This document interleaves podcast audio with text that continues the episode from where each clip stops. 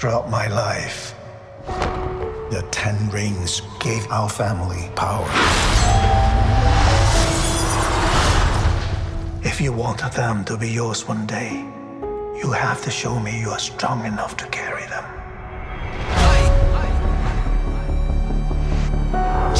You are a product of all who came before you. The legacy of your family. You are your mother. And whether you like it or not, you are also your father.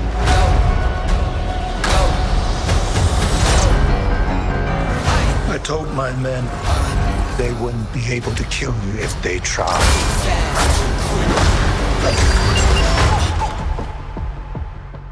Glad I was right.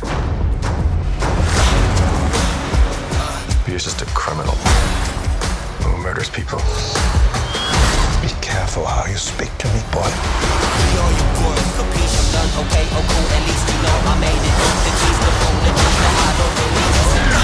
I thought I could change my name, start a new life.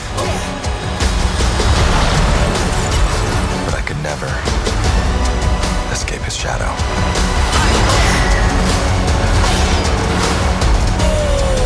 My son, you can't run from your past. This weekend, Marvel Studios and Disney released Shang-Chi and the Legend of the Ten Rings, introducing the MCU's Shang-Chi, played by Simu Liu, and directed by Destin Daniel Cretton. Joining us today is production designer Sue Chan, who will talk with us about the film, which was also her first assignment in the MCU. I'm Carolyn Giardina. Welcome to the Hollywood Reporters Behind the Screen. Sue, thanks for joining us and congratulations on the film. Thank you. It's uh, been really great to see the reception it's getting. So, this is your first Marvel film. Tell us about how you got involved in the project. Well, um, I was uh, passed the script by my agents. And of course, I was not going to turn down the opportunity to um, interview for a Marvel movie. But this particular Marvel movie was extremely exciting to me because I grew up, I'm a first generation Chinese American. I was born in New York City, but my parents are from Hong Kong and southern China, so we're Cantonese. And so I grew up going to the cinema in Chinatown, New York, and watching kung fu movies. It's just like part of my DNA. And so when I got the chance to do like a huge kung fu movie, I thought, okay, you know, I'm probably not going to get this movie because I've never done a big action movie, but heck, I'm just going to go in and talk about what I want to talk about and how I would do the movie. And um, so it was actually a really fun interview. Um, is just a lovely, lovely guy. And the fact that there was actually only the sort of rough outlines of the story that they're willing to share with me, because, you know, Marvel's very secretive, uh, it gave me a lot of freedom to just go in and just talk about what I think is important about not only you know kung fu movies and how to build sets for them but also just culturally you know about being the diaspora Chinese, part of a diaspora Chinese community in America, and how the time seemed to be good to be bringing stories for all diaspora Asians, but not just Asians, like you know anybody, because everybody really enjoys martial arts films and Marvel plus martial arts. It seems like seemed like it would be a winner. What were some of the cultural elements and and some of your favorite martial arts films that uh, that influenced your work?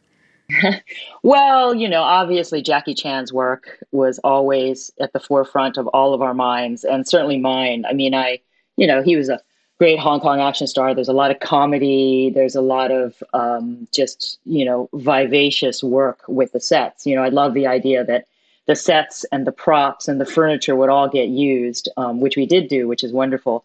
And then, you know, uh, movies like Kung Fu Hustle and certainly more arty films like the work of um, Zhang Yimou and people like that.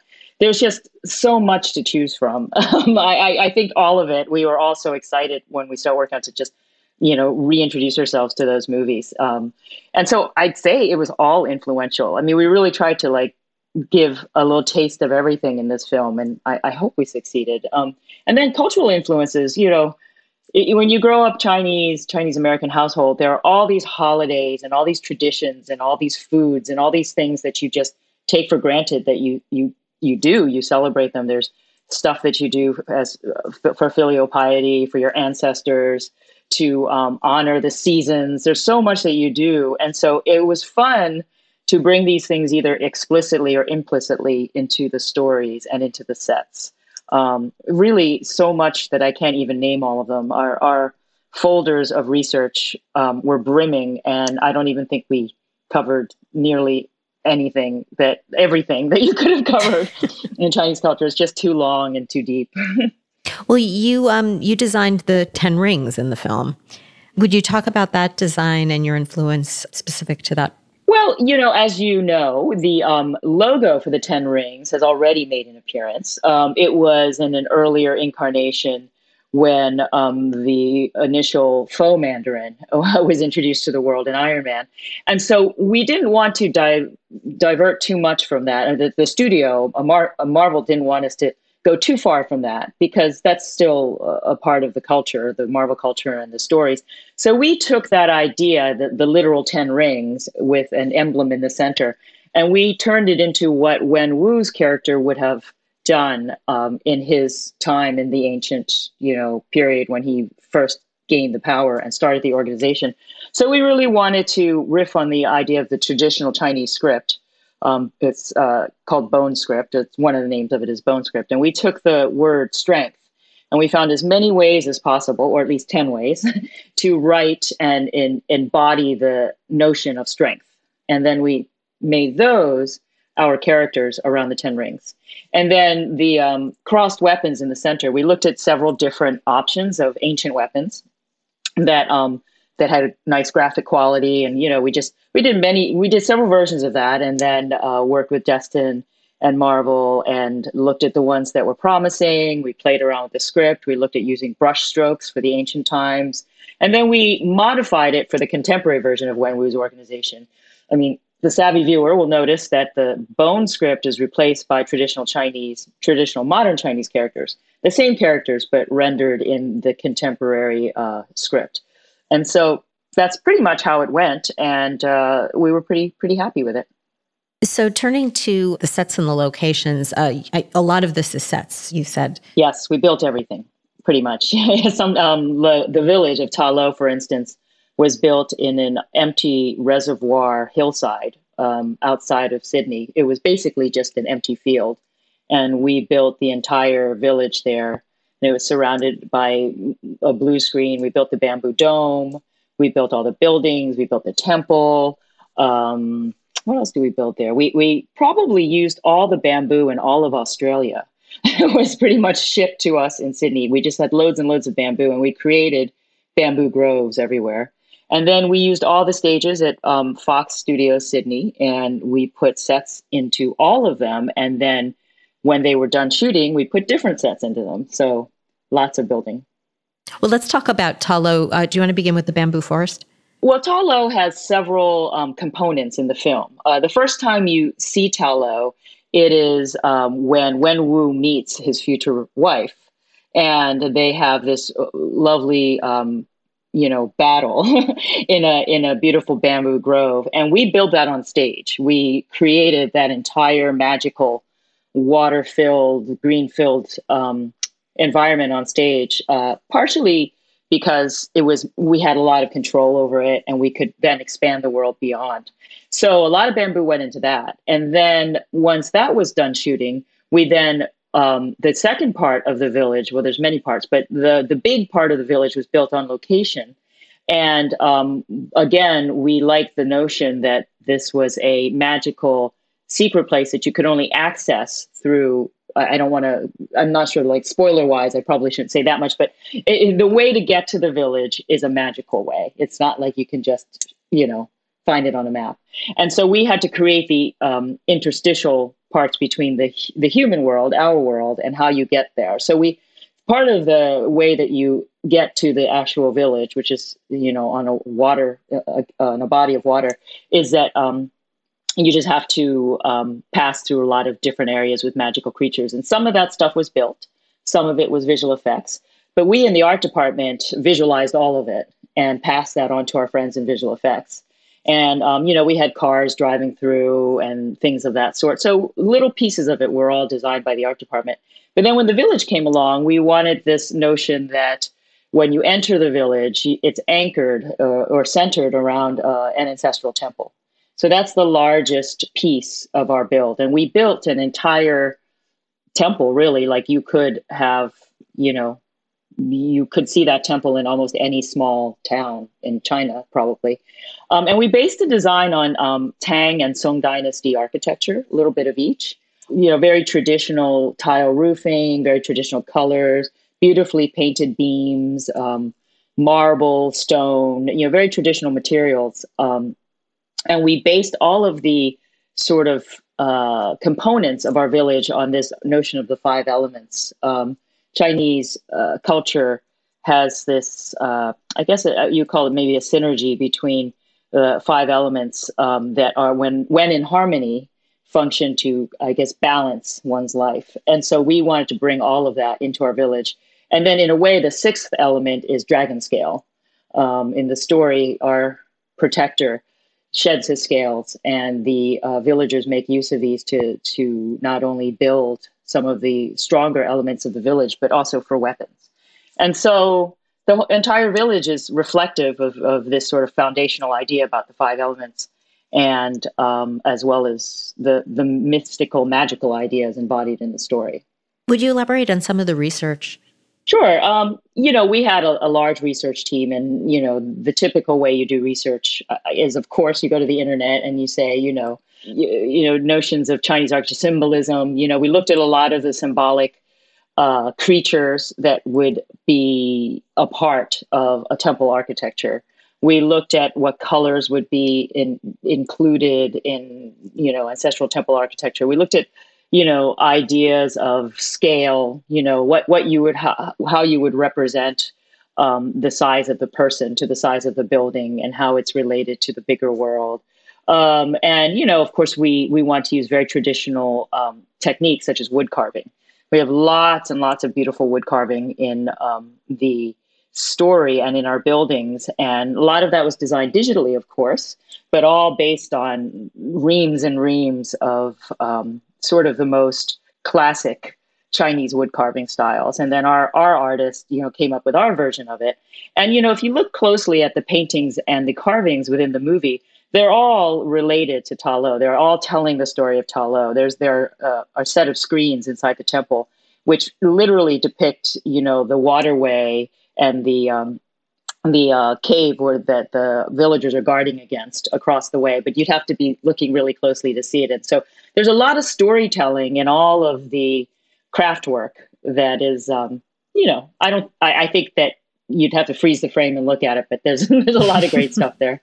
Oh, and then if you were to look closely also at Wen Wu's compound, uh, there's a before he marries, the compound is representative of you know more his his rise to power and is more heavy and is more the symbolism in there has nothing to do with Ta Lo. But then once he marries and uh, his wife comes into the picture, um, everything is replaced the carvings, all of it, the windows with things that represent Ta Lo. So it might be floral things. There, there are these um, kapok trees, which are the big red trees with the flowers. We you start to see those in the um, woodwork in the doors. Um, bamboo, obviously, um, and then in the studio where she practices um, her martial arts and trains the children, the three walls, and also where the dragon's eyes go in. Those are all the story of Ta Lo, or a part of the story of Ta Lo. So you see that um, reflected in his home once she comes into his life. You read my mind. That was actually my next question. it, it is softer, and you, you, you see her influence in, in that period. Do you want to elaborate on some of the details that you changed in order to create those two different feels? Well, um, in the ancient version of his uh, compound, you he the Ten Rings logo was embedded into the courtyard, for instance. And the courtyard is used to train soldiers. It's really a place of, um, you know, uh, might and uh, fighting and that sort of thing. And we've we eradicate that and turn it into a beautiful garden. And things like the footbridge that crosses over the stream, that footbridge we actually used, we took it and put it in the village. The idea being that she brought this the, the same design of the footbridge into the area and in place of the logo, there is a, a beautiful stone mosaic of a phoenix. And of course, when you get to the village, all the phoenixes are flying around. Um, and so many of the little animals turn up.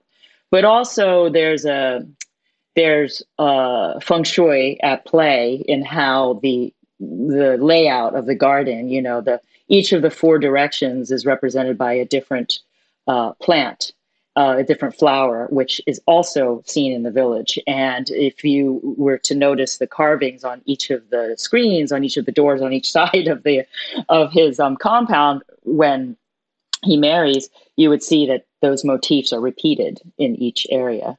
Um, so there are things like that, and of course, the biggest the biggest representation of the village really is her um, her studio where she practices. You know, because we have the dragon on the one wall, and he is facing uh, a carved mural of the Mount Mountain of Souls. Um, I'm not sure what you're actually calling it, the Mountain of Souls in our movie now.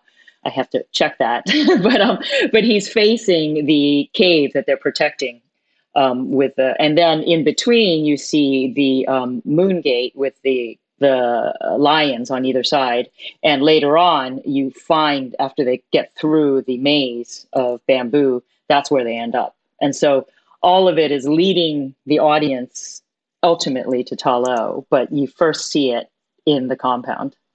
Is there significance to the lion and things like that that you want to discuss?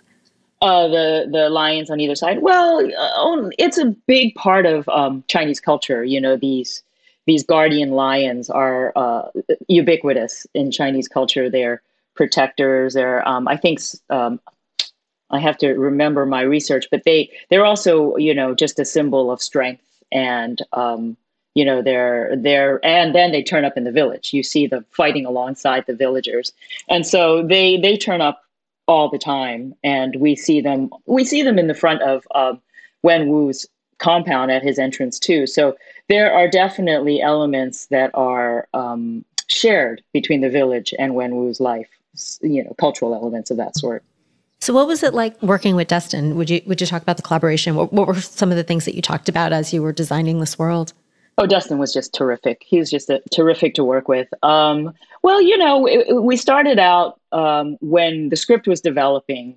We started talking in sort of a broader sense about some of the magical things that we want to underscore, and we wanted to make sure that um, anything that we put in that was a, a real specific Chinese cultural aspect was respectfully conveyed and also conveyed in a way that was sort of universal. I mean, because we're not just making a movie for Chinese people. You know, uh, uh, Destin is a half Japanese American. He's Japanese American person, and um, and so it's interesting to see across different Asian cultures some of the things that we all also respect and enjoy, like you know, filial piety, you know, family connections. All of that stuff was always present and Destin, you know, was always a great person to be like, like if I would say, well, here's something, here's an idea that's not necessarily in the script, um, but I think here's a way in which it could be interesting to introduce. He would he would always honor that and say, okay, we'll take it to a certain point and let's see where that gets us. And sometimes didn't get us to the right place, and other times it got us to a great place. And so he was just really, really open and really great to collaborate with, and you know, just um, top to bottom, just a pleasure. And enjoyed his job so much. Really enjoyed learning about all the cultural stuff. Was really enthusiastic. Appreciated what we did in the art department. I mean, he's just he's wonderful and a great writer too. As an example of an idea that we all um, decided was a, a, good idea to pursue was that we were you talking about you know how the villagers would uh, what would their weapons would be like what would be a way to make Ta Lo unique in this sort of universe different from other uh, i guess marvel heroes in this way. And we talked about the fact we knew the dragon was going to be a part of uh, the story and because dragons are reptilian and reptiles often shed their skin and their scales we all thought, well, maybe it would be interesting to use this idea of the shed scales uh, everywhere, you know, in in what the villagers do, and so that, you know, with the costume department, with every everybody agreed that that was a neat idea. So we start developing, you know, how would you turn scales into weapons? How would you use them to create, you know, doors. Um, how would you use them in the costumes? How could you tip the arrow uh, arrow tips, you know, bows and arrows with them? And so this this was an idea that you know everybody agreed in the beginning would be great, and then everybody just kept adding more to how that could be realized. So that was um that was one of the the many I think ideas that that moved forward because Destin thought it was great and and Destin and Jonathan also Jonathan Schwartz who was our producer uh, he was also a great creative collaborator. Like all Marvel movies, there's certainly a lot of visual effects in this. Would you talk about collaborating with Christopher Townsend, the visual effects supervisor? Yeah, Chris Townsend and his team were very, very uh, great. I mean, they were a great team, and he was on very early, um, earlier than I, I think, but he was one of the first people I met. And he was really, really excited when he saw that many of our sets were actually 360 degree build, builds, where he wouldn't actually have to do too much enhancement. But despite that, the sets where he knew he had to do a lot, he was so collaborative. You know, we whenever we scouted lots and lots of locations, or we had people scout what would be maybe the village, what would surround our village in real life. And because of COVID, you know, we had had plans to shoot um, Vietnam uh, plates as a potential uh, exteriors for our village. But when COVID stopped that from happening, Chris was just painstaking with his um, vendors in really looking at the things that we all loved, that we all discussed, that we all loved and agreed upon, and really, you know, using our concept art and uh, expanding upon that. So he was just terrific to work with. Um, one of the things that he and I worked with really closely to um, come up with a good idea on how to tell this one story point is when they put the dragon's eyes into the dragon at Wen Wu's compound. And, you know, I think magic bullets have happened a lot in movies, and it was it, it, we were trying to find a way to do that that would be different and specific to our story, and you know just um, just that could wow the audience and be something they hadn't seen before. So that took a while to noodle out, and at one point, Chris and I, you know, we were just talking about doing something with water because there's so much water involved in the village anyway, and coming up with a novel and neat way to use that to tell this story point without it getting bogged down. Um, and so, you know, I would send him some research and he would look and go, oh, that's kind of cool. And then we discuss it. And then my artist would come up with something and then he would finish it, you know, because there's only so far the art department can go. But it was, it was just really fun working with him and knowing that he would also honor the things that we designed and see them through to completion. Um, is there anything else you wanted to add about the bamboo forest?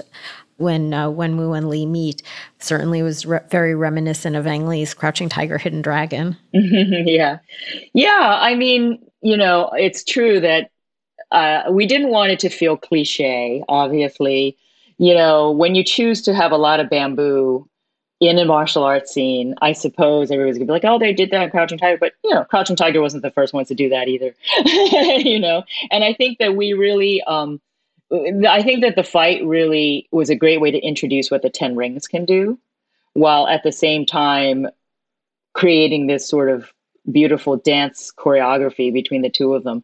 Um, it was complicated to design that set to fulfill all the needs of the stunt department. I mean, the stunt rig and the way that they had to wire everybody and get them to do things and all the rehearsals needed was definitely uh, very time consuming and we had to tweak the set to like make it work. And but all of that was really fun you know? We had our bamboo for instance on these wagons. They were all on these little sort of mobile uh, skids that we could like put little motors on and shake so that they would kind of move and that we could move around to suit whatever the action was. And that was really fun. I mean just the technical aspects of creating a set like that.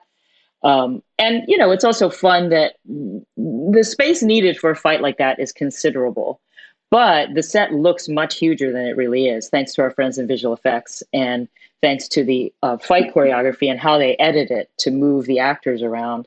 So you know that was um, uh, maybe as much as any set maybe more um, a, a, nice exercise in set design plus fight choreography plus visual effects. You know i feel like it all worked out really nicely there. You referenced covid before. What was the schedule? When were you designing the sets and when were they shooting? Well, um, we did a lot of um, design work in America, in Los Angeles, uh, in the summer of 2019. And then we went off to Australia and started continuing the designing and building it. And that really happened all through the fall of 2019. And we were actually be by the beginning of 2020, we when COVID was first starting to happen, we were getting ready to shoot, and we managed to shoot. You know, maybe I, I can't remember if we were a week or two weeks in when everything stopped. And so we our sets were most of our sets were either um, halfway through, completed. Some of them had been shot, but we were not anywhere near done. and so as a result, everything had to be just locked up, folded, and we just had to walk away. So our, our village set, which was outdoors, had to be waterproofed, weatherproofed, and um, safely um, secured. And then everybody just had to leave it alone for, for three months. So basically, from um, I think we were shut down in March and we didn't come back till July. So there were a couple months in there where the set was, you know, being carefully monitored, but was open to the elements, you know, subject to rain and, you know, wind and sun. And so we had to come back and um, rehabilitate it and complete it. But, you know, it's a village, and those things actually probably just, uh, I think they added character to the set, honestly. What's next for you? well, I don't know. I mean, I'm, I'm definitely, I'm definitely on a bit of a break now. Um, you know, it, it, this is a, this was such a great project, not be just because of the size and the scope and the resources, but the people on it were so terrific, and the reception has been so good. It's a hard act to follow, but I'm not um, married to doing giant, you know, movies. For I, I like a story. You know, I'm always going to look for a good story, and I'm not going to jump on just the next thing. So, you know, we'll see. It could be big, it could be small. As long as the people involved are great and they're telling a good story, then, you know, I'm there. it was great talking with you. Thank you so much. Same here. Thank you for having me.